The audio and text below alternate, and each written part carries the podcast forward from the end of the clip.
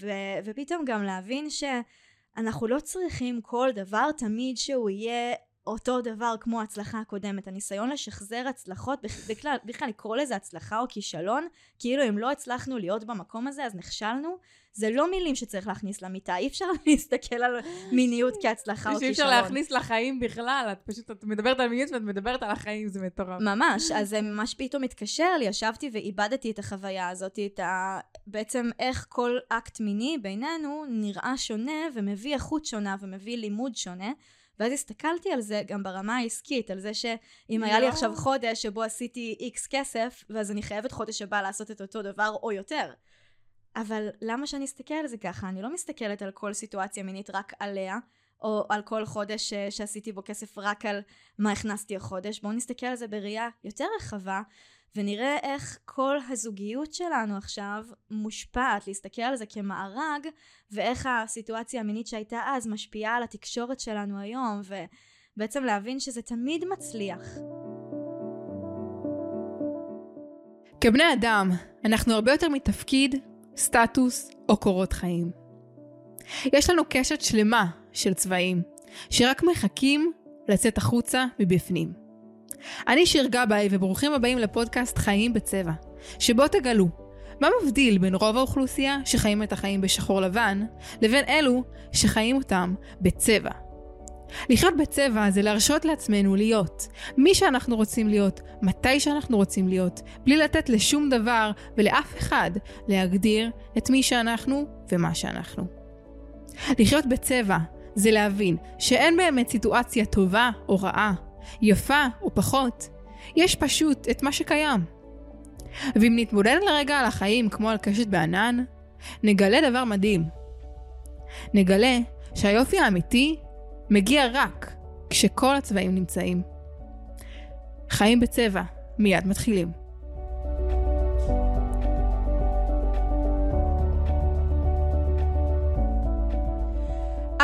היוש וברוכים הבאים לעוד פרק בפודקאסט חיים בצבע. איזה כיף שאתם כאן איתנו. והיום יש לי פרק סופר מיוחד. יש לי אורחת מדהימה שעוד רגע תציג את עצמה, ובאמת אני אעשה נרגשת לארח אותה. אז uh, לירי, תציגי את עצמך. יש, איזה כיף. Uh, אז קוראים לי לירי, ועכשיו החלק המסובך. אני קוראת לעצמי לירי אמבר דבי.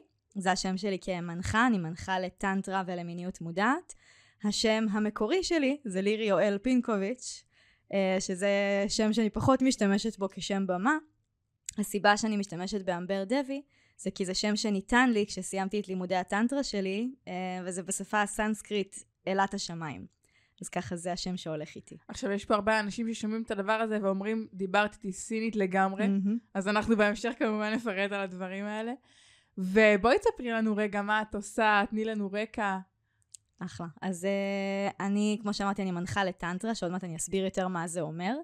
Um, בעיקר מתרכזת בנושא של מיניות, בדגש על מיניות מודעת, שגם על זה נסביר מה בדיוק המשמעות של זה. Uh, אני עובדת עם נשים, עם גברים, עם זוגות, ובמיוחד עם קבוצות. Uh, גם בקליניקה בליוויים אישיים, וגם uh, בסדנאות, בקורסים, בריטריטים.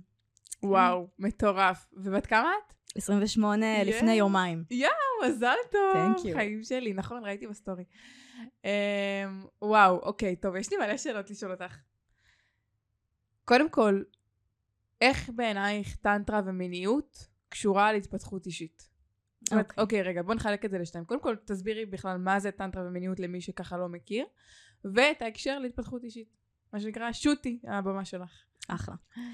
אז נתחיל מזה שכשאנשים שומעים את המילה טנטרה, אני אוהבת להגיד שישר חושבים על עיסוי טנטרי, 90 דקות כמה עולה, ככה אנשים מתקשרים אליי ושואלים.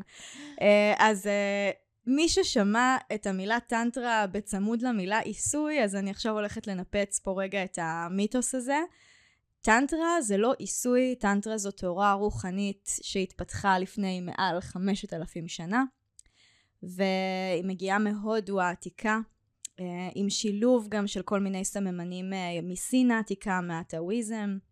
אה, בעצם תורה רוחנית שבעיקר מושפעת מהבודהיזם, בכל ההקשר של אחדות, של הערה, של התעלות, של מודעות, של עבודת הרחבה של התודעה. המילה טנטרה יש לה כל מיני משמעויות, אחת מהן זה הרחבת תודעה, אחת מהן זו אה, התעלות דרך חוויה, והמילה שבעיקר אוהבים להשתמש בה זה מארג, כי בעצם לפי התורה הזו, כל דבר שקיים וחי בעולם שזור לכדי מארג אחד. אז בעצם כל מה שקיים מחובר.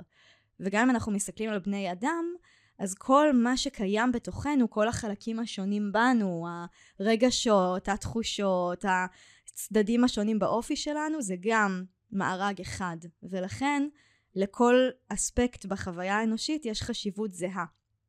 אז אם אנחנו לוקחים למשל אה, את המיניות, אז בתקופה ההיא בבודהיזם, שדגלו באמת על אה, איך אנחנו משתחררים מסבל ומגיעים להארה, אז המיניות נחשבה שם משהו שעשוי להפריע לנו ולעכב אותנו מלהגיע להארה. באופן האשכרה. כללי. כן, ניסיון להתעלות מעל הגוף הפיזי. אה, דרך באמת המדיטציה. ובטנטרה הגיעו בעצם נזירים בודהיסטים שרצו קצת לשנות את המוסכמות והבינו שדווקא אולי דרך מיניות אפשר לרתום את הכוח המדהים הזה כדי גם להגיע לאיזושהי הערה.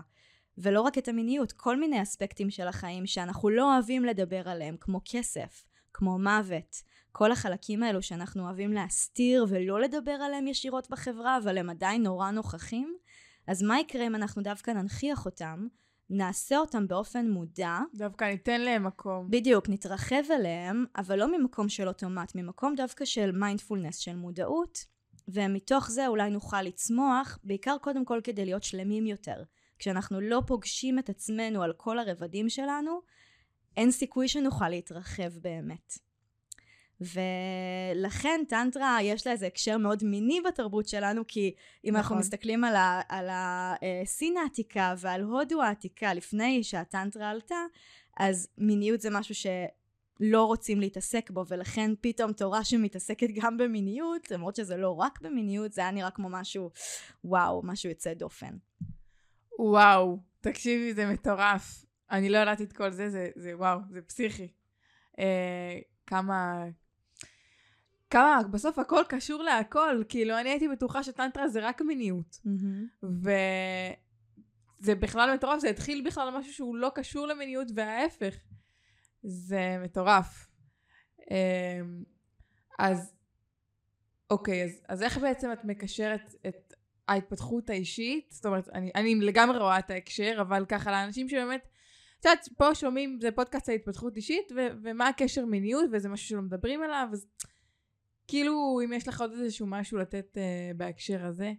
אז אם באמת נעשה זום אין למקום של המיניות, זה אפשר להגיד את זה על כל חלק בחיים, אבל אני באופן אישי בחרתי לתת את הבמה למיניות גם כי זה נורא מעניין אותי. זה הנושא הכי Mm. סקסי בעולם, סקס. ו- וגם אה, אני חושבת שבגלל שזה איזשהו צל מאוד גדול בחברה שלנו, כלומר משהו שאנחנו לא אוהבים להישיר אליו מבט, משהו שאנחנו לא ממש רוצים אה, לחשוף אותו, אנחנו מסתירים אותו, אבל הוא עדיין כל הזמן out there. אז בגלל שזה משהו שהוא כל כך טאבו, דווקא בחרתי כן להתמקד בזה, למרות שאני כן uh, מתעסקת בעוד אספקטים של הטנטרה. גם מי שמגיע אליי וחושב שהוא יגיע לדבר רק על מיניות, יגלה נורא מהר שאני אדבר איתו על כל החיים שלו. אבל uh, אם אנחנו ניקח את המיניות רגע כדגש, אז אני חושבת שבמרחב מיני אנחנו הכי הכי חשופים שאפשר. אין מקום שבו וואו, אנחנו חשופים לגמרי. יותר, בדיוק, מהמקומות שבהם אנחנו פוגשים בן אדם אחר, או את עצמנו באופן מאוד מאוד ישיר.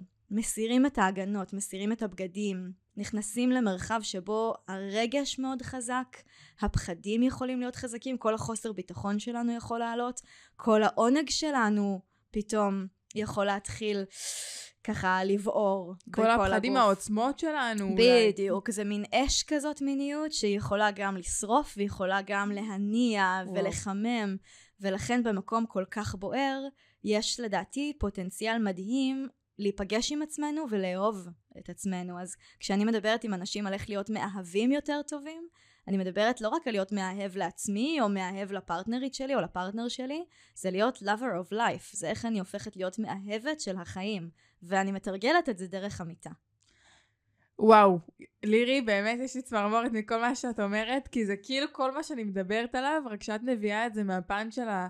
אה, באמת חיבור לגוף ולמיניות ולטנטרה, שזה מטורף. והייתי רוצה לשאול אותך, מאיפה הכל התחיל? זאת אומרת, איך מגיעים למצב שאני מנחת מיניות בחברה שהיא כל כך, אה, אה, מה שנקרא, שמה את הדברים האלה מתחת לרדאר, כל כך לא מדברים על זה, זה נושא שהוא מלא בכל כך הרבה בושה, אני חושבת שיש שליחות מטורפת ועוצמה אדירה למה שאת עושה. איך מגיעים להיות אה, מנחת מיניות? או מנחת טנטרה, איך את קוראת לזה? אה, גם וגם. גם וגם. אה, אני חושבת שיש לזה, לזה הרבה חלקים מהסיפור האישי שלי. אה, הביוגרפיה שלי, ממש כמו המארג של החיים, של הטנטרה, אז גם כל ה... איך הגעתי לזה שזור במלא סצנות ומלא סיפורים. אני חושבת שהדבר העיקרי שאני יכולה להגיד, אה, שהתחיל את כל זה, זה זה שאני נולדתי עם חושים מאוד מאוד מוגברים. Hmm. Uh, ממש הייפר סנסיטיב, אם יצא לך לשמוע על זה. יואו, יש מצב שגם אני כזאת, תשמעי, זה מזכיר לי את עצמי. מאוד הגיוני, מסתבר שיש הרבה כאלה בחברה שלנו, אנשים שפשוט נולדו עם חושים מוגברים, עם יכולת כזאת של קליטה, ומאוד מושפעים מהמון המון דברים, בקלות. אה, ואימא שלי אפילו חשבה, בגלל שנורא הייתי רגישה לרעשים ולריחות במיוחד, החוש ריח שלי מאוד מפותח, ולמרקמים, הייתי אוכלת עם הידיים הכל, ובגלל זה, בגלל שאני גם הייתי רגישה למגע, היה לי מאוד קשה קרבה של אנשים. יו. אז uh, היה לי כאילו קשה... את כאילו מרגישה את כל החיים ב... בכאילו מין תדר גבוה יותר, בקצב, גב... בעוצמה גבוהה יותר. את כל החושים שלך כאילו פועלים פי עשר כזה. לגמרי, התחושה היא שהעולם כל הזמן נכנס אליי. אה, ככה זה היה כשהייתי קטנה, ולכן גם היו אנשים שנגיד הריח שלהם או המגע שלהם היה לי נעים, אז רציתי להיות לידם, וזה היה לא, לא הרבה אנשים. ורוב האנשים היה לי קשה עם הקרבה שלהם, היה לי קשה עם ריחות, היה לי קשה שנותנים לי נשיקה בלחי, תמיד הייתי כזה נמנעת ומנגבת ולא רוצה לחבק. ואימא שלי אפילו דאגה לי ואמרה, יכול להיות שאת לא תוכלי לעשות סקס. אה, היא לא אמרה לי את זה ישירות, אבל היא אמרה לי בדיעבד, חשבתי שלא תוכלי לעשות סקס בחיים. ו...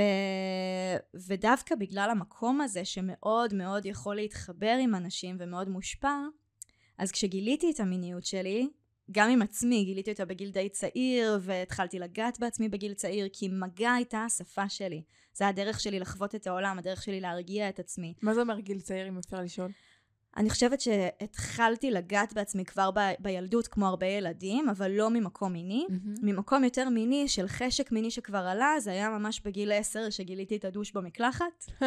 ו- ופתאום גיליתי שזה נעים, ומתוך סקרנות לא ידעתי מה זה אורגזמה, לא ידעתי מה זה מיניות יותר מדי, אז, אז התחלתי להרגיש את התחושות האלה, ולחוות פעם ראשונה תחושות אורגזמיות, ולרצות כל הזמן רק לחזור להתקלח, ולשפוך על עצמי דברים כדי, אוי לא, אני צריכה ללכת למקלחת עוד פעם. אה, זה באמת מאוד מאוד, כן, גדול. מאוד מאוד uh, סקרן אותי, ואז uh, בחוויות האירוטיות הראשונות, mm-hmm. לא בהכרח סקס uh, all the way, אבל חוויות מיניות, uh, שהתחילו בגיל uh, 15, mm-hmm. אני זוכרת שפשוט uh, כל כך רציתי לחגוג את זה שהנה אני בקרבה פיזית עם בן אדם הכי קרוב שיש, ונעים לי, ואני אוהבת את התחושה, ואת הטעם, ואת הריח, ואת ה... איך שהגוף נראה, הכל כל כך יפה בעיניי, אז בא לי לחגוג את זה עם העולם, ואז הלכתי וסיפרתי לכל החברות על החוויות, ולאימא, ולאחיות הקטנות שלי, שהיו קטנות מדי לשמוע את זה. לא חשבתי על זה, רציתי רק להגיד לכולם, יש דבר כזה מיניות והוא יפה, ואני מרגישה שם בבית. וכולם מסביב אמרו לי, לא צריך להגיד את זה לכולם. ואולי יש דברים שעדיף לשמור לעצמך, וזה בחדרי חדרים. Hmm. וזה הכעיס אותי. מה, את הדבר המח... הכי נעים שיצא לי להרגיש שאני לא יכולה לספר לאף אחד? משהו פה לא נראה לי הגיוני. וואו, צמרמורת. כן. כמה מאיתנו מרגישים ככה, כאילו זה מטורף, באמת. לגמרי. מבחינתי, בתור ילדה שהיה לה קשה שיתקרבו אליה, אז, אז לגלות שיש סוג של קרבה, כמובן כשאני בוחרת בן אדם ספציפי שיש לי איתו משיכה וכימיה, אבל וואו, איזה מרחב מדהים נפתח גם בגוף וגם בלב וגם באיברי המין, ומישהו נותן אהבה פתאום לאזורים שאני לא ידעתי איך לאהוב, אז... Mm. אה, זה פתאום גרם לי גם להרגיש טוב יותר עם הגוף שלי, התחלתי להתלבש אחרת. אה, בפעם הראשונה ששכבתי עם מישהו הלכתי וצבעתי את השיער שלי בין השאר כדי גם לעשות איזה משהו סימבולי של חגיגה של זה. Yes, לאיזה צבע? לג'ינג'י. אה, לי היה אדום. כן. גדול. טוב, לא סתם אנחנו התחברנו. נכון. ענק. אמ, יואו, יואו, יואו. תקשיבי, זה פשוט נושא סופר מסקרן.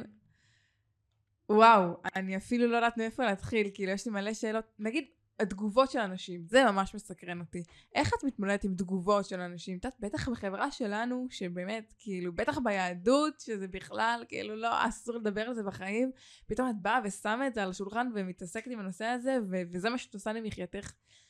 שוב, אני אחזור על זה כי זה מפליא אותי בעיניי, וזה עוצמתי ברמות בעיניי, כמה אומץ יש לך לעשות את זה. אני זוכרת שראיתי לא מזמן סטורי שלך, שאת מדברת על... אה, אני לא זוכרת אפילו באיזה הקשר, אבל איזושהי חוויה מינית שהייתה לך, ואת פשוט מדברת על זה, כאילו את מדברת על אוכל ומים.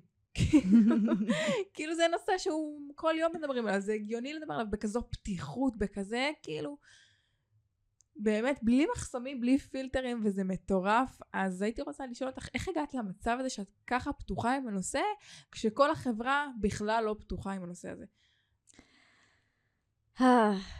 אז אני אתחיל רגע באמת אה, מהמקום שעצרתי בו גם על החוויות המיניות הראשוניות שרציתי לספר. אז מה שגיליתי כבר אז זה שמצד אחד אנשים אומרים לי אל תדברי על זה, אבל נורא רוצים לשמוע. אז זה כאילו מצד אחד, רק שתדעי, כאילו רוצים להגיד לי מראש שתדעי שאסור לדבר על זה, אבל, אבל תספרי, ומה אז היה, ומה פה עשית? ואז לאט לאט, בגלל שלא הסכמתי לקבל את המציאות שבה אסור לי אה, לשתף בדברים כאלה. כמובן, יש אנשים שצריך להיות רגישים איתם, ולא לכולם זה מתאים. נגיד, למדתי שלאחיות הקטנות שלי לא כדאי לספר, כי הן עדיין לא בשלות לשמוע את זה, אבל קבוצת בנות כמה השווים... הם היו? הן היו, אז אני הייתי בת 15, אז אחת האחיות שלי הייתה בת איזה 11-12. Mm. השנייה כן. עוד יותר צעירה, יש בינינו שמונה שנים ביני, ביני לבין הצעירה ביותר, אז Mhm. אה, דו, לצעירה ביותר לא סיפרתי, אבל לאמצעית, כאילו, אני זוכרת שזה לא שבאתי ואמרתי לה, תשמעי, קרה לי ככה וככה, אבל כאילו רציתי שהיא תדע שהתנשקתי עם מישהו, ורציתי שהיא תדע שמישהו נגע לי בגוף. אה, לא נכנסתי לפרטים, אבל, אבל אני חושבת שבעיקר האנרגיה הכל כך חזקה שהייתה ממני. שהתלהבת מזה. שנהנית, התרגשת, איזה כיף. לגמרי, לגמרי. אז גיליתי איפה כן ואיפה לא, כן. וגם היום זה, זה הבנה כזאת של אוקיי, לא צריך לצעוק את זה from the rooftop בכל מקום. אבל אני גם כן רוצה לתת הזדמנות לכל האנשים האלה שאולי מתביישים לדבר, שאף אחד לא מדבר איתם, לתת להם גם איזשהו מודל שהנה זה בסדר לדבר על זה, וגם שיהיה להם אפשרות to reach out ולשאול שאלות, וזה גם מה שקורה היום ברשתות החברתיות מאוד. מדהים. אז, אה, אז באותה תקופה שהייתי אה, בגיל ההתבגרות וגם אחרי זה, אני הייתי הסקסולוגית של החברות והחברים. בגלל שאני הייתי מדברת על זה, אז זה לאט לאט גרם לאנשים להבין שעם לירי אפשר לדבר על זה. ואני זוכרת שגם הרבה זמן רציתי להיות סקסולוגית, אז חברות שלי, אני זוכרת שאפילו לפני שעשיתי סקס, הייתה לי חברה שהיה לה חבר איזה שנה, והם רצו סוף סוף לעשות, והיא נורא התביישה, והיא לא ידעה מה לעשות, ואני לא ידעתי מה להגיד לה.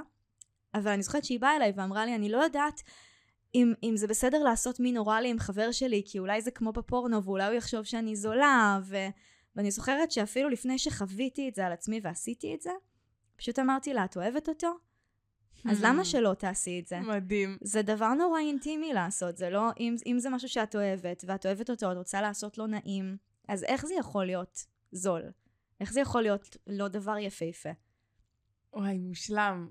וואו. ותגידי, את חושבת באמת, אם כבר התחלנו לצלול לנושא הזה, שמין זה תמיד יבוא בהקשר יפה? כי, את יודעת, יש המון מקרים שיש יש פה גבול, את יודעת, מאוד מאוד דק, למתי זה בהסכמה, מתי זה לא בהסכמה, מתי זה יפה, מתי זה לא יפה. ויש מקרים שאולי צד אחד מאוד נהנה וחושב שזה הדבר הכי מדהים בעולם, והצד השני אולי מעט נרתע. אמ, תרחיבי על זה. זה גם באמת אחד המסרים שהכי חשוב לי להעביר גם כשאני מדברת באינסטגרם או בטיק טוק או בפייסבוק, שמיניות לא רק שהיא צריכה להיות בהסכמה, היא צריכה להיות בהתלהבות. Hmm, היא צריכה לא להיות. באוקיי, היא צריכה להיות ב-hell yes. יס. ולא תמיד אנחנו במצב של hell yes, וזה בסדר, אבל כן, אני חושבת שאנחנו צריכים לראות שיש איזה תחושת נינוחות מסוימת ואיזה רצון מסוים שאפשר לאט לאט להפוך להליאס, כי לפעמים אני רוצה להיות פה. ואני רוצה למשל להיות עם הגבר הזה, אבל אני מתביישת בגוף שלי, אז אולי אני לא בהליאס כי אני מתביישת בגוף שלי. ואז אני יכולה אולי להנכיח את זה, ואז הוא יעזור לי להיות בהליאס עם זה שהוא יגיד לי, לא, את הכי יפה בעולם, וזה בסדר, ואף אחד לא מושלם, ובאמת יגרום לי להרגיש שכרגע אני הכי נחשקת והכי מושלמת בדיוק כמו שאני, על כל הפגמים שלי, ואין לו ציפייה שאני אראה כמו בפוטושופ. אה, אז כשאנחנו... לפעמים באמת יש לכל אחד מאיתנו חסמים שכאילו מונעים מאיתנו להיות ב... עכשיו סופר ביטחון במיטה, אבל זה לא אומר שאנחנו לא בהסכמה. Hmm, מדהים. אם אנחנו במצב שגם החוסר ביטחון שלנו נוכח וגם אנחנו לא בטוחים שאנחנו רוצים להיות שם, אז זה באמת מצב שלפעמים תקשורת יכולה לעזור ולפעמים לא. לפעמים התקשורת יכולה לעזור לי להבין שאני לא רוצה עכשיו באמת להיות פה. אז אני חושבת שהגבול, מה שבאמת יכול להפוך מיניות למיניות יותר טובה, זה לא בהכרח ששני האנשים למדו טנטרה ומיניות מודעת mm. ועכשיו יעופו אחד על השני. גם אני, כשאני בסיטואציות מיניות, גם עם הבן זוג שלי עכשיו, שזה עם אותו בן אדם, הוא כבר לא חדש, אז לפעמים יכולים לעלות כל מיני דברים ש... שאני אהיה באיזה קיבוץ קטן, ואז או שאני אבין שהיום לא בא לי, או שאני אבין שדווקא אני רוצה, אבל יש לי כל מיני דברים שקצת מונעים ממני להרפות ולהיפתח עכשיו. או, מדהים. כן. וואו. וכמובן, כמובן שאם יש צד אחד בסיטואציה שאנחנו יכולים לשים לב, וזה מה שנורא נורא מבאס אותי שלא מלמדים אותנו בבית ספר. הקשבה. מלמדים אותנו על uh, אמצעי מניעה ועל מחלות מין, אבל לא מלמדים אותנו על גבולות ואיך לתקשר גבולות ואיך להבין שאולי אני לא רוצה וואו. להיות פה, או שהצד השני לא רוצה להיות פה. כי אם למשל התחלתי עכשיו איזו סיטואציה מינית ואני רואה ש... הפרטנרית שלי או הפרטנר שלי לא נושמים, או שבאתי uh, לגעת להם באיבר המין והם עשו תנועה קטנה של סגירה עם הרגליים. אז במצב כזה אני יכולה רגע לעצור ולשאול, היי, את, את צריכה משהו? את רוצה להגיד משהו? האם את רוצה להיות פה? אני יכולה גם לשים לב על זה על עצמי, על שפת הגוף שלי, מה קורה לי, וגם לנסות לקרוא את שפת הגוף של הפרטנר או הפרטנרית שלי, כי לא כולם רגילים לדבר על זה. אבל, וזה הדבר הבאמת חשוב, אם באמת יש קיבוץ, אם באמת יש מישהו שלא נושם או כופה, אנחנו לא ממשיכים. אנחנו לא ממשיכים. מיניות חייבת תמיד להיות בהסכמה, גם כשאנחנו עד, לא עד הסוף, זה מין משא ומתן כזה. להבין, רגע, הגוף שלי פתוח, רגע, אני מרגישה בנוח עם זה, אולי בא לי שרק נתנשק ולא נמשיך מעבר לזה. זה גם יכול להיות מאוד חזק. לגמרי. אני חושבת שאנחנו צריכים ללמוד קודם כל את, ה... את השפת גוף של עצמנו. זאת אומרת, אם אנחנו, להיות קשורים לעצמנו, אם אנחנו רוצים במשהו עכשיו או לא רוצים במשהו, זאת אומרת, קודם כל להיות מודע לעצמי ולרצונות שלי, כי המון פעמים אנשים לא, כאילו לא סגורים עד הסוף, האם אני רוצה להיות כאן, האם לא, לא, לא גיבשו החלטה מול עצמם, אה, אולי מביישנות, אולי אני רוצה אבל אני לא יודע איך לגשת, אולי אני לא מודע לחסמים של עצמי, אלף ואחד דברים. ואז גם לשים לב לעצמי וגם לשים לב לפרטנר, לצד השני. ואני חושבת שזה באמת, בגלל שהנושא הזה הוא כל כך לא מדובר בחברה שלנו, אז גם לא לימדו אותנו איך לדבר כשאנחנו כבר בוחרים להיכנס לאקט מיני. Mm-hmm.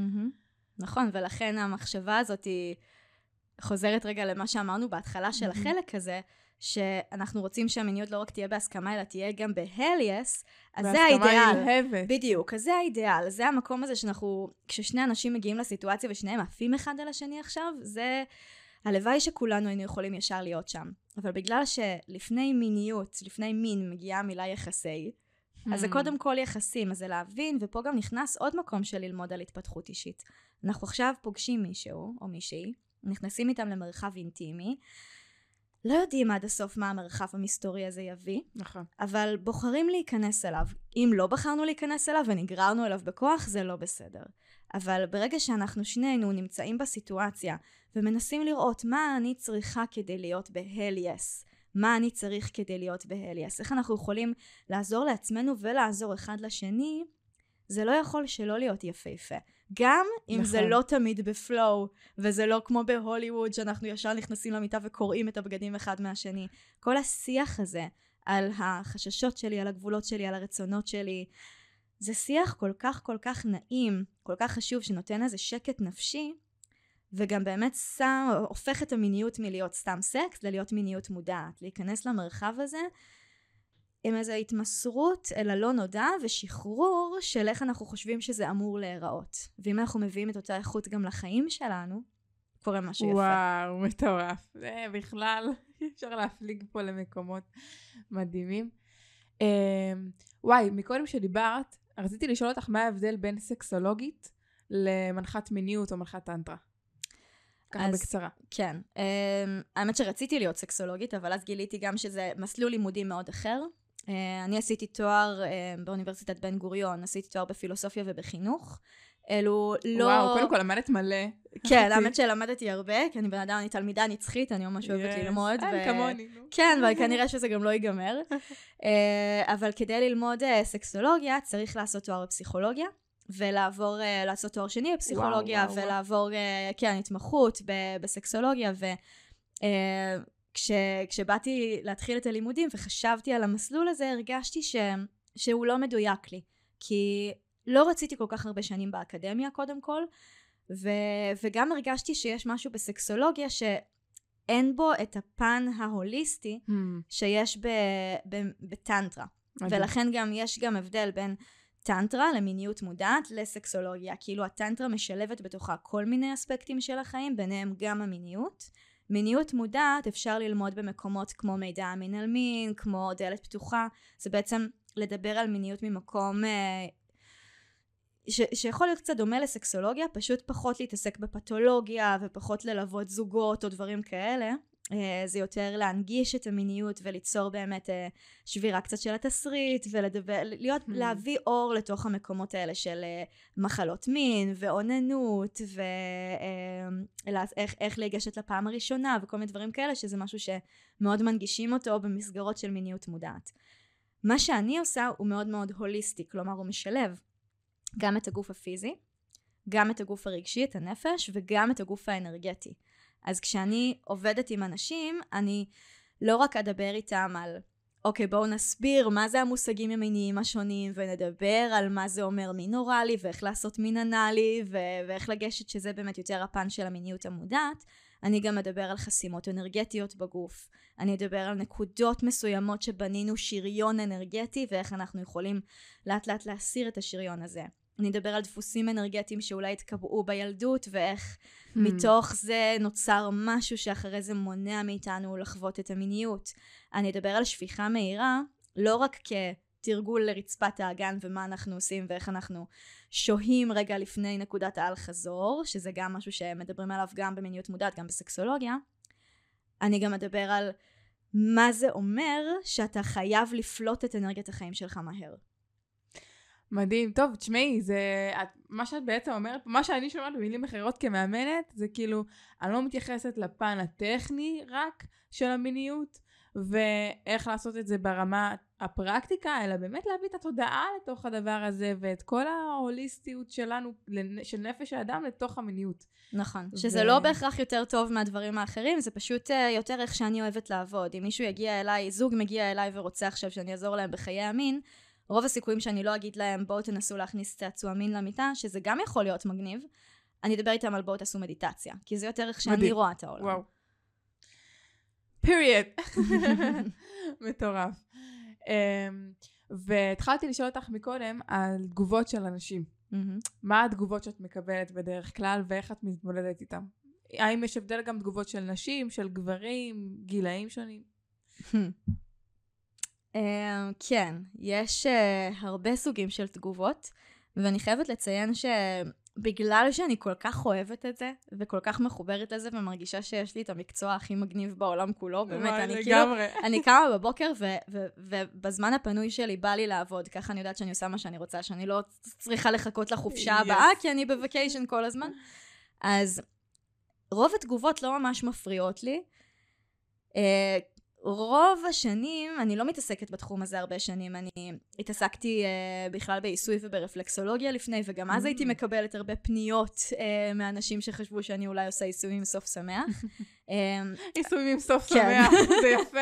כן, אבל כל השנים שאני אה, עוסקת במיניות, לא רק כמקצוע, אלא בכללי, שאני, כמו שאמרתי לך, בן אדם שמדבר על מיניות, ותמיד הייתי כותבת דברים על מיניות, ואני תמיד הייתי בן אדם נורא משתף, אז כל פעם שמישהו אמר לי, זה לא בסדר שאת מדברת על זה, אז הייתי אומרת, fuck it, לא ממש אכפת לי, כי אני אוהבת לדבר על זה, ואני יודעת שזה עושה טוב להמון אנשים. ואז כשהתחלתי להתמקצע בזה, והתחלתי להיות יותר באינסטגרם, ולעשות אינסטגרם עסקי שמדבר מאוד על מיניות, ומשתף הרבה מהדברים שאני חווה, ומדברים שאני חושבת, אז קיבלתי הרבה תגובות מאוד מאוד חיוביות, כי האנשים שבוחרים לעקוב אחריי, הם אנשים שכנראה מתעניינים בזה, אחרת הם לא היו עוקבים אחריי, והם גם כנראה לא היו נחשפים לתוכן שלי אם זה לא היה מעניין אותם. נכון. ואז הגיעו הרילס באינסטגרם, שבעצם חושפים אותך גם לאנשים שלא עוקבים אחרייך, ואז הגיע הטיק טוק, שאני בטיק טוק בסך הכל איזה חודש, אה, ושם אני מגיעה להמון המון המון אנשים שלא בהכרח בחרו לעקוב אחריי. ולכן פתאום התחלתי לקבל גם תגובות ממש קשות מאנשים, שאחרי זה גם בגלל שלא יכולים לכתוב לי ישיר בטיק טוק, אז נכון. הגיעו אליי לאינסטגרם וכתבו כן. לי שם. Uh, וזה היה רגע של שוק, של וואו, כאילו איזה מסות של תגובות קשות uh, של אנשים שאומרים שאני צריכה למות, ושאני פדופילית שמשחיתה. ילדים, שצריך לשרוף אותי, שהבן זוג שלי, אבא שלי ואימא שלי בטח מתביישים בי. תגובות מאוד מאוד קשות, אני אז... בהלם על מה שאת אומרת לי כרגע. אז אני לא הייתי. כל כך בהלם, כי עם כל כך הרבה, באמת, התברכתי בכמה שנים של, לא, אני בהלם, סליחה, עליהם, כאילו, מה? כאילו, טוב, אנשים בטיקטוק באמת... אה, אני גם מבינה את זה, אני מבינה שאנשים פוחדים. אם אני זוכרת את, ה, את לירי של גיל 15 שמתחילה לדבר על מיניות ואנשים לא יודעים איך להגיב לזה, כן, ומצד האמת. אחד פוק- פוקחים את האוזן, מצד שני פוחדים ממני, אז, אז אני באמת במקום של חמלה והבנה נכון. של מאיפה אנשים מגיעים. כי לגמרי. אנשים רואים אותי, הם הרבה מהם רואים מכשפה שצריך לשרוף, וזה אומנם לא נעים לשמוע את זה, אבל... אבל זה פחד, ואני אני לא כועסת על אנשים על זה שהם נכון. מפחדים, במיוחד אם הם לא בחרו לראות את הסרטון. אבל הם כן בחרו לראות אותו עד הסוף, והם כן בחרו להשאיר תגובה. כלומר, אולי יש איזה משהו קטן בתוכם שכן רוצה לשמוע? מה שנקרא, השקעת את השתי דקות צפייה בסרטון ועוד כמה דקות להשקיע בתגובה, יכולת לגלול למטה. אה, יש סיבה שבחרת להיות פה, שאתה ממשיך גם לעקוב אחריי ולצפות בי, בוא, נשמה, אף אחד לא חייב אותך לעשות את זה. נכון, וזה תמיד, כוח. אה, מעניין. כן. כן, וזה רק באמת מראה כמה... כמה אנשים באמת רוצים לשמוע, אבל פשוט אין להם מושג, הם לא יודעים איך לאכול אותך, הם לא יודעים איך לקבל את זה, את הנושא הזה שמישהי פשוט באה ושמה על השולחן את הדברים האלה שאף אחד לא מדבר עליהם, והכי פתוח בעולם, ולא מתביישת בכלום, ואימא שלך, והכל, וואי, על אימא שלך גם בא לי לשמוע, איך היא ככה פתוחה איתך בנושא הזה? זה מדהים. אז היא לא הייתה ככה. Uh, אימא שלי כן נתנה לי, גם אימא שלי וגם אבא שלי נתנו לי חיים, uh, נתנו לי חינוך מיני מאוד ליברלי וחיים מאוד ליברליים, אבל לא ברמות האלה. אני, אני מדברת איתך על להגיד לי שזה בסדר לאונן ושזה חשוב ושאני צריכה לאהוב את הפוט שלי ושהיא נראית כמו פרח ודברים כאלה שזה מהמם והלוואי. שלכולם היה חינוך מיני כזה. אפילו אבא שלי היה זה שעשה לי את השיחה הראשונה על פורנו ועל למה לא כדאי לי לראות פורנו ו- ואיך זה שונה מהחיים האמיתיים, אבל הוא לא עשה לי שיימינג על זה שנגיד ראיתי. הוא פשוט אמר לי, אני ממליץ לך שלא לראות כי זה לא נראה ככה בחיים וזה יכול ליצור לך כל מיני התניות. אה, אז החינוך שקיבלתי כן היה פתוח, אבל משם ועד אה, ללכת לפסטיבלים של מיניות, שזה מה שעשיתי בשנים האחרונות, לפני שנכנסתי ללימודים המקצועיים של הטנטרה. הייתי הולכת גם uh, לפסטיבלים של מיניות ולסדנאות של מיניות, ופשוט התעניינתי והסתקרנתי, וגם הלימודים עצמם היו לימודים די קיצוניים, שבהם את משילה את כל האור שלך ובונה אור חדש. וואו. ו- והייתי משתפת, כי בהיותי אדם שאוהב לשתף, הייתי מספרת לאימא. בשלב הזה אבא אמר לי, טוב, זה הגבול שלי, אני לא רוצה לדעת. ואימא בהתחלה הייתה מתכווצת. ובגלל שזו אימא שלי, אז זאת נגיד התגובה, עם כל התגובות הקשות שאני מקבלת, אני באמת בחמלה ו- ובסדר עם זה. כשאימא הגיבה קשה, היה לי קשה, כי אני רוצה שאימא תקבל אותי תמיד. ברור, ברור. ו- וזה היה הרגע שפשוט אמרתי לה, אימא, אני... בא לי לדעת האם את מסוגלת להתרחב לתוך מה שאני מספרת לך. והיא אמרה לי, אני איזה אנסה. ניסוח יפה של שאלה. היא אמרה לי, אני אנסה. ולאט לאט היא כל כך התרחבה לזה, שהיא בעצמה הלכה לטיפול טנטרי, וואו. אצל מטפלת, לתהליך כזה של, של עבודה, בעיקר עם עבודה אנרגטית. ונפתחו לה הצ'קרות, מה שנקרא, ו- והיום אין דבר שאני אספר לאימא שלי ברמה המינית שיזעזע אותה. תשמעי, זה מדהים, ואיזה מרגש זה שאימא שלך פתאום נפתחת לעולם הזה, כי אני יודעת שגם לי היה תהליך עם אימא שלי, בדיוק מה שאת מספרת לי כרגע, כאילו אמנם אצלך זה עוד נושא שהוא על אחת כמה וכמה, כאילו אמרתי לך, אני מעריצה אותך ברמות על זה שאת בכלל מתעסקת בזה, אני אמשיך להגיד את זה. אמ, אז עוד על אחת כמה וכמה, אצלי זה היה התפתחות אישית בכלל, וכאילו נורא רציתי שהיא תיכנס לכל העולמות האלה. שאני מתעסקת בהם היום, ולאימון, ולכל מה שאני עושה, אז אה, באמת לקח לי זמן להכניס אותה לתוך הדבר הזה, וכשהצלחתי להביא אותה ממצב של, כאילו, מה זה, אני לא רוצה לשמוע, לא, לא יודעת אם לא רוצה לשמוע על זה, אבל כאילו לא, לא כזה מעניין אותה, למצב שהיא באמת אינטואיט ונכנסת ורואה את התכנים שלי ומה אני עושה והכל ומפרגנת לי, זה... אני יודעת שלי בחיים האישיים זה עשה איזשהו שינוי מאוד מאוד uh, גדול ומרגש. אבל uh, חזרה אלייך, מה, מה הדבר, יש איזו נקודה מרגשת שבא לך להצביע עליה רגע במסע שלך, במסע המיניות שלך? אני חושבת שזה כל הזמן הולך ומשתפר ומעמיק אצלי. אני כן יכולה להגיד שאני רואה איך, ה... איך הטנטרה ככלל ואיך הטנטרה המינית בפרט, המיניות הטנטרית יותר נכון, איך הם משנים לי המון המון דברים ב... ב... בכל אלמנט, כל אספקט של החיים, שאני התחלתי להגיע לסיטואציות ממקום הרבה יותר פתוח שמתמסר למסתורין. ו... ו... זה, זה בעצם מה שמתרגלים גם במדיטציה, איך אנחנו יכולים להסתכל על הסיטואציה בלי לנסות לנבא את מה שהולך לקרות, או בלי לנסות להיות, מוש... בלי להיות מושפעים יותר מדי מדברים שקרו לנו, אלא לבוא ממקום פתוח, שאומר, אוקיי, בואו נקבל את המציאות כמו שהיא, וניתן למסתורין להכתיב את מה שיקרה. לי אין שום דרך, לא משנה כמה אני אנסה, אין לי שום דרך לדעת מה יקרה. ואם אני מביאה את אותה איכות לתוך מיניות, אה, ומתוך המיניות גם לתוך החיים, אז קורה משהו נורא נורא חזק. אז התחלתי באמת להיכנס לסיטואציות מיניות ממקום שלא אה, חותר לאורגזמה, שלא חותר ללכבוש עכשיו מישהו ולגרום לו לאהוב אותי, שלא חותר לזה שאני עכשיו אקבל, שמישהו ירד לי או שמישהו ייגע בי בהכרח. אין לי צורך בסימטריה במיניות, אני יכולה לענג את הפרטנר שלי בלי שהוא יענג אותי ואני hmm. אקבל מזה המון כי כרגע בחרתי לענג אותו כי זה מה שאני רוצה. רציתי לתת, הגוף שלי ביקש, הלב שלי ביקש לתת. אז מה שיקרה גם אחרי שנתתי, יכול להיות שאני אקבל בחזרה ויכול להיות שלא, אבל אני כבר את שלי קיבלתי, אני רוויה. יכול להיות שתהיה חדירה ויכול להיות שלא, יכול להיות שאני עכשיו אצחק באמצע הסקס או אבכה, או תהיה לי שרשרת אורגזמות, או שלא יהיו לי אורגזמות בכלל, או שפתאום יעלה איזה כאב או זיכרון מהילדות, ואני אתן לו מקום, ואני אפילו אבחר אולי לפעמים לעצור ולהגיד, אהוב שלי, אני צריכה רגע ש... שת... שרק, שרק נתקרבל. לכמה דקות. איזה מהממת. או, או אפילו להגיד, אתה יודע, אהוב, אני מרגישה כרגע, בנקודה שאני נמצאת, שבא לי לתרגל, לתרגל התמסרות, ובא לי שאני אשכב כאן ואני לא אצטרך לחשוב על כלום, ורק תעשה לי נעים, ואם זה משהו שבא לך להעניק לי, אני אשמח. לא להסתכל על הסיטואציה המינית כתסריט שתמיד חייב לחזור על עצמו. שתמיד אנחנו בפורפליי, ואז חדירה, ואז אני גומרת, ואתה תגמור, וזה יימשך זמן מסוים, ואין, אין את הדבר הזה.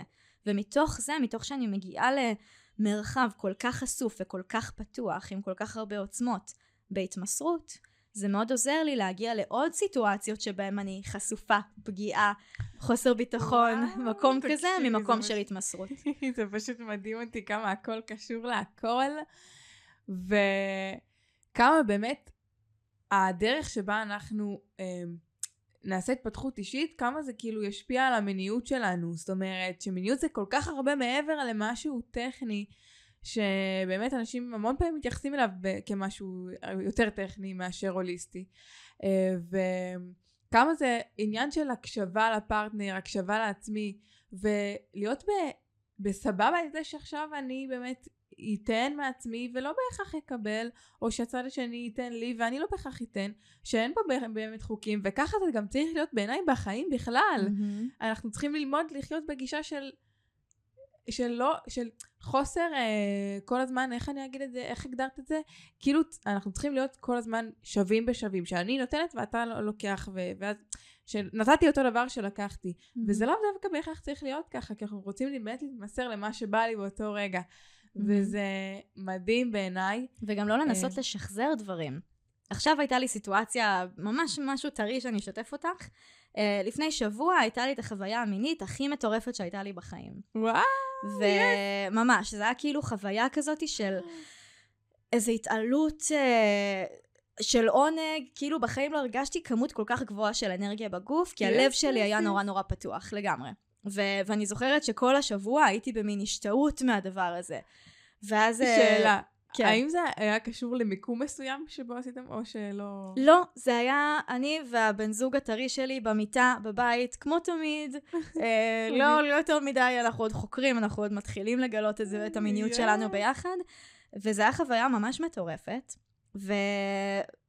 ואז ממש אתמול אה, בילינו את, ה... את הסוף שבוע ביחד, ופתאום החוויה הייתה שונה. הייתה מקסימה, היה נעים, היה מסקרן, למדנו דברים, אבל זה לא היה אותו דבר. ו- ופתאום גם להבין שאנחנו לא צריכים כל דבר תמיד שהוא יהיה אותו דבר כמו ההצלחה הקודמת. הניסיון לשחזר הצלחות, בכלל, בכלל לקרוא לזה הצלחה או כישלון, כאילו אם לא הצלחנו להיות במקום הזה אז נכשלנו, זה לא מילים שצריך להכניס למיטה, אי אפשר להסתכל על מיניות כהצלחה או כישלון. אי אפשר להכניס לחיים בכלל, את פשוט, את מדברת על מיניות ואת מדברת על החיים, זה מטורף. ממש, אז זה ממש פתאום התקשר לי, ישבתי ואיבדתי את החוויה הזאת, את ה... בעצם איך כל אקט מיני בינינו נראה שונה ומביא איכות שונה ומביא לימוד שונה. ואז הסתכלתי על זה גם ברמה העסקית, על זה שאם היה לי עכשיו חודש שבו עשיתי איקס כסף, ואז אני חייבת חודש הבא לעשות את אותו דבר או יותר.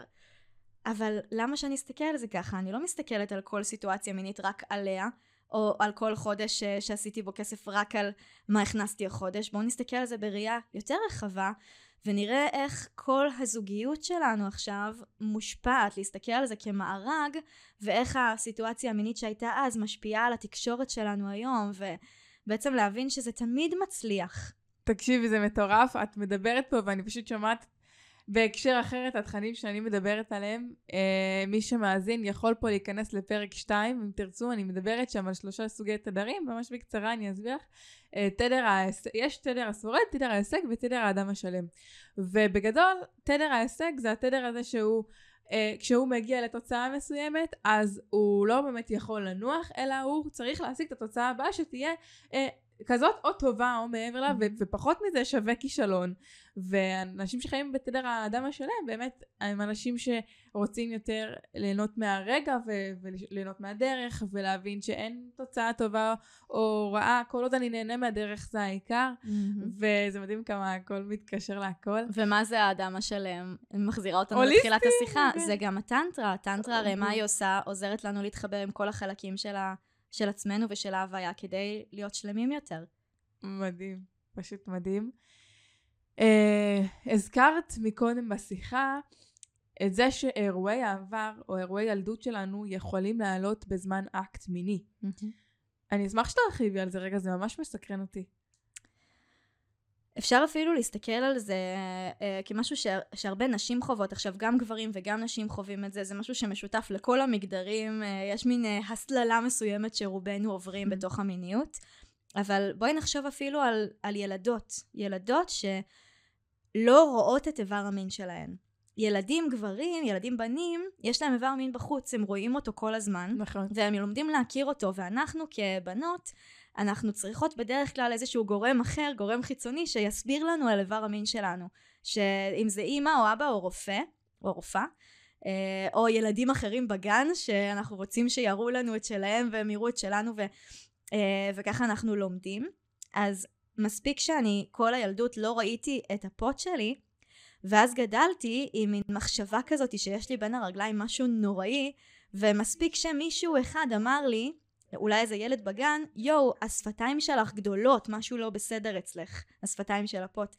אז זה כזה, וואו, רגע, משהו לא בסדר איתי, ואז אולי אני גדלה כל החיים במחשבה שהפוט שלי היא מעוותת ומכוערת, וגם לא מעיזה להסתכל עליה במראה. וואו. ואני בעצם, כל איך שאני תופסת את איבר המין שלי מושפע ממישהו אחר, שבכלל אולי ראה אולי שני איברים, אולי ילדה שראתה את שלה וראתה את שלי ואנחנו שונות. אין אף פוט שדומה לשני, גם, גם אה, איברי מין של גברים זה אותו דבר. אז יכול להיות שהילדה הזאת שאמרה לי השפתיים שלך גדולות זה מוזר, כי זה הדבר היחיד שפתאום היא רואה ששונה משלה, יכול להיות שעכשיו אני אחיה עם באמת איזה מיסקונספציה על, על איך האיבר מין שלי נראה, ואז אני לא ארצה שמישהו ירד לי, אני לא רוצה שיגעו בי, אני לא רוצה שיסתכלו עליי, אני רוצה לעשות סקס רק בחושך, ואז יכול להיות שפתאום האהוב שלי נותן המון אהבה לאיבר המין שלי. בשפה הסנסקריט, בשפה של הטנטרה, אנחנו קוראים לזה יוני, hmm. וזה המערה הקדושה. אז יכול להיות שמישהו יסתכל... יוני ולינגם, יוני נכון? ולינגם, כן. לינגם זה מטה האור, זה האיבר המין הזכרי. יוני אה, המערה הקדושה, איבר המין הנקבי. אז יכול להיות שמישהו ייתן מלא אהבה ליוני שלי, ופתאום אוהבים את האזור הבלתי אהוב בגוף שלי.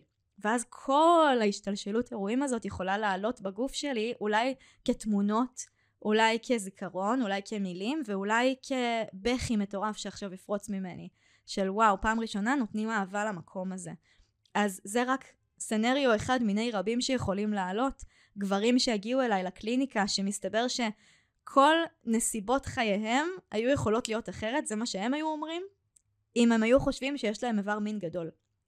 אז הם תפסו את איבר המין שלהם כקטן, ובחרו את כל הבחירות שהם עשו בחיים, בחרו לפי הגודל שהם תופסים את איבר המין שלהם. עם איזה אישה הם התחתנו, איזה עבודה הם לקחו, איך הם, אה, כמה הם מסכימים להתמסר ולהיות פגיעים בכלל, כמה הם מסכימים להיחשף בפני אנשים, בכל הרמות. אז הסיטואציות הראשוניות של איך אנחנו תופסים את הגוף שלנו והמיניות שלנו, וכמובן טראומות שקרו בילדות שיכולות לעצב גם את המיניות וגם את החיים שלנו, אז כל החוויות האלה הן כל כך צרובות לנו בבשר ובגוף, שפה אני דווקא רואה את המיניות כמקום שיכול להיות מאוד מרפא כשהוא נעשה בתקשורת, בהקשבה, במודעות. וואו. תקשיבי, אני שומעת את כל מה שאת אומרת, ואני נדהמת, למה? כי זה בדיוק מה שאני מתעסקת בו כמאמנת, את יודעת, אירועי העבר mm-hmm. שלנו ו- וטראומות שחווינו, וכל מיני דברים שבגללם אנחנו מאמינים על עצמנו, אלו דברים שבגללם אנחנו כמובן לא מודעים לכל הדברים האלה, אבל הם מה שנקרא נוהגים בהגה של החיים שלנו כל כך הרבה שנים, ועד שלא נבוא ונעשה איזשהו טיפול, זה יישאר שם. וזה מדהים אותי לראות את ההקשר שאת מדברת עליו בנושא המיניות, אה, עד כמה זה באמת משפיע גם במקום הזה. ווואו, זה מטורף לשמוע את זה מהצד שלך. Uh, אני פה באורות לגמרי.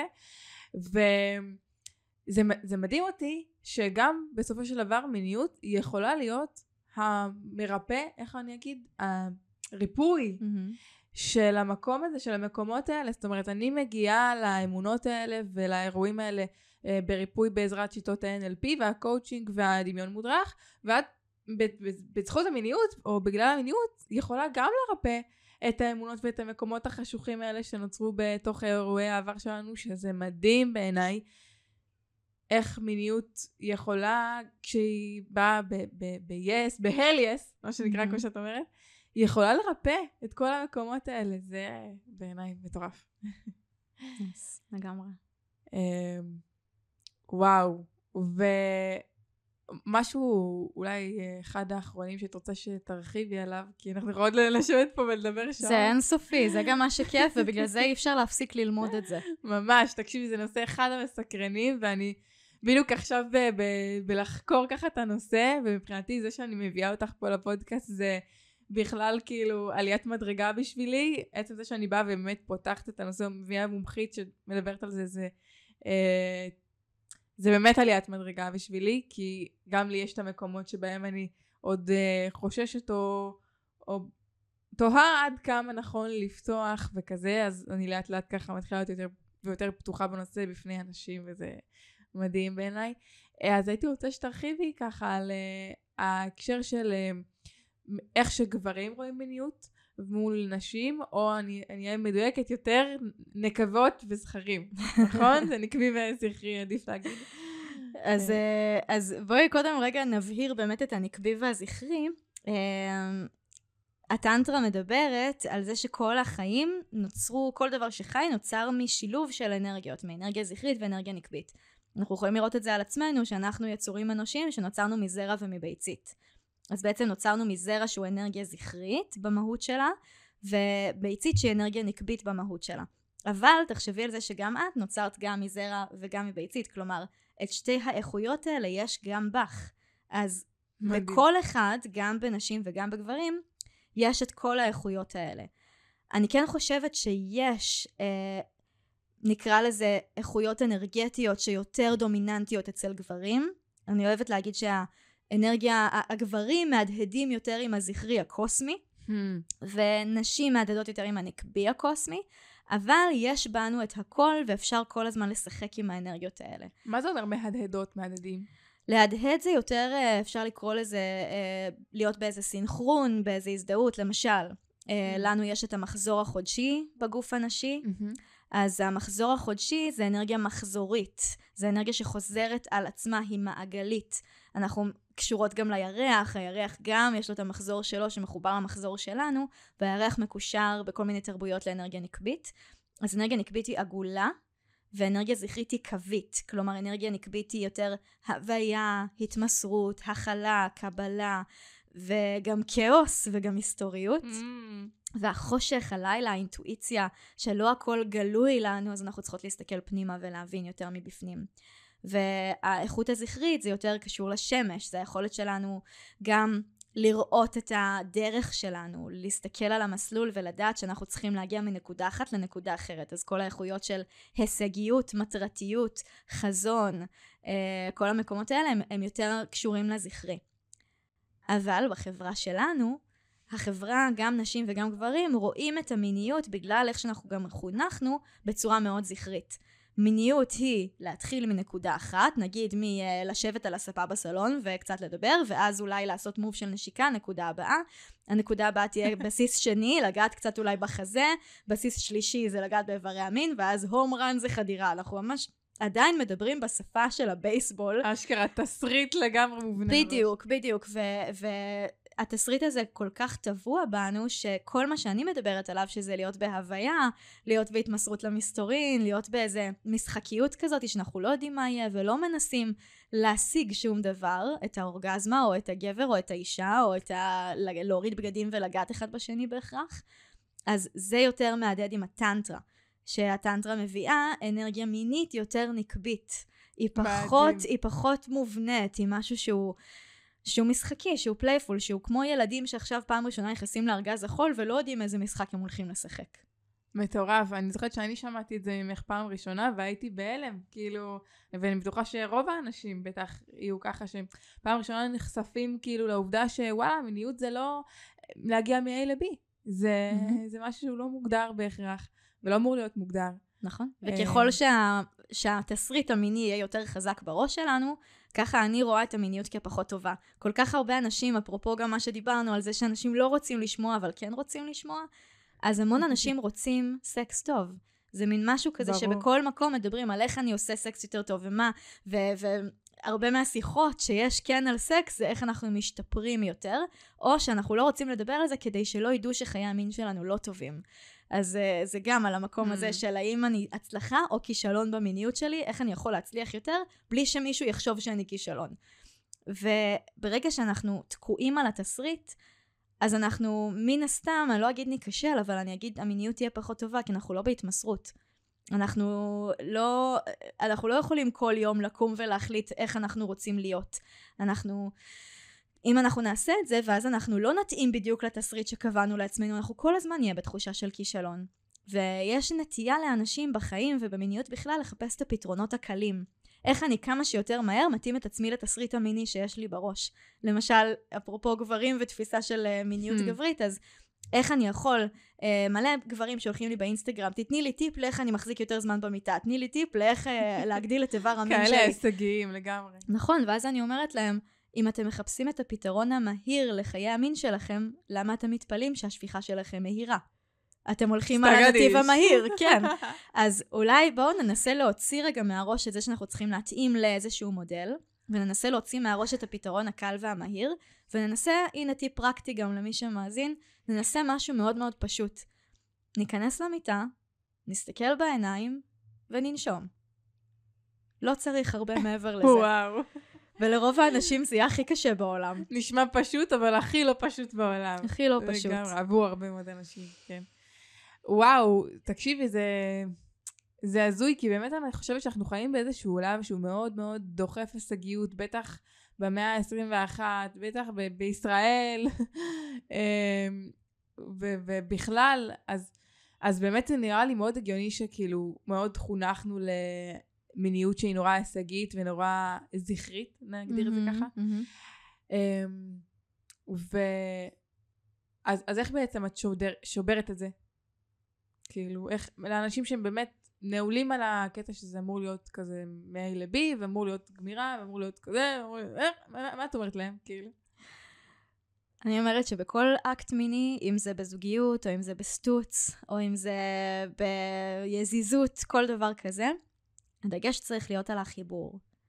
הדגש צריך להיות. על אכפת לי ממי שמולי. ולא משנה אם אני מכירה את הבן אדם הזה או לא מכירה את הבן אדם הזה, באותו רגע בחרנו להיכנס למרחב שכל כולו רוטט את הפחד, את החשיפה, את ההתרגשות, את העונג, את כל הדברים האלה שדיברנו עליהם, שבעצם חיים בתוך השדה המיני, אם בחרנו בחירה מודעת להיכנס עכשיו למקום הזה, בואו נראה אחד את השנייה. ונשים את הדגש לא על לאן אנחנו רוצים ללכת, אלא איך אני יכול או איך אני יכולה לעזור לי או לך להיות. בהל יס. איך אנחנו יכולים לפתוח את האולי קושי שעכשיו יש לנו. אולי זה אפילו, יכול להיות שנכנסתי עכשיו למיטה עם מישהו, ואני לא בטוחה שבא לי חדירה היום. ואם אני לא אתקשר את זה ואגיד מהמקום האנושי של, היי, שומע, בא לי להגיד שנורא נעים לי להיות כאן ואני אשמח שנחקור את המגע בינינו, אבל אני לא יודעת אם בא לי חדירה היום. עוד לא החלטתי. אז אפשר שאולי נשחרר את זה להיום, ואם אני ארצה אני אגיד. מספיק. שאולי מישהו תקש... מישהי תקשרה את זה, ופתאום הכל ייפתח. ואז אין ניסיון להגיע לשום מקום, יש את מה שחי עכשיו. בואו נשחק בגבולות שאנחנו החלטנו. אז ברגע שאנחנו שמים את הדגש על האנושיות, על החיבור ועל האכפתיות שעכשיו עומד מולי בן אדם במקום הכי חשוף בפגיעה שלו, אז התסריט מתחיל להתמוסס מסביבנו. מהממת, מהממת. ויואו, שאלה אחרונה שממש מסקרנת אותי, זה בהקשר של רגשות ומיניות. אמ, המון פעמים אני פוגשת את זה מהחיים האישיים שלי, ש... כשאני במעשה אהבה עם פרטנר, אז אני נורא מהר מוצאת את עצמי נקשרת, והמון פעמים, אולי זה מה שאני מספרת לעצמי, כן? אבל אה, בגלל המיניות. מבינה מה אני אומרת? האם זה משהו שהוא, את שומעת אותו הרבה? ושגברים גם, כאילו אני מרגישה שגברים, לא כולם, זה מאוד בכללתי מה שאני אומרת, אבל אה, לרוב גברים פחות מחוברים רגשית למיניות, ונשים יותר. האם את שומעת, אה, מה יש לך להגיד בנושא? הרבה. אני חושבת, קודם כל, אה, אני אשתף על עצמי שאני במשך הרבה זמן הייתי אישה שלא נקשרת במיניות. הייתי יכולה... כן, הייתה לי תקופה אחרי זוגיות ארוכה שהייתי בה, שהייתי צריכה רגע להרגיש את החופש המיני שלי, כי במערכת יחסים שהייתי לא הרגשתי שיש לי חופש מיני, הרגשתי שהמיניות שלי הייתה מאוד כבויה, אה, והייתי בהרבה מיניות שהיא מתוך ריצוי. ו... ואז אחרי שיצאתי מהמערכת יחסים הזאת, הרגשתי שאני צריכה פתאום להחזיר לעצמי את, ה... את הריבונות על המיניות שלי, ואז הייתי במקום גם מאוד מאוד זכרי. הייתי במקום ששוב, זה לא גברי, זה זכרי. המיניות שלי הייתה Mm. מכוונת עכשיו ל...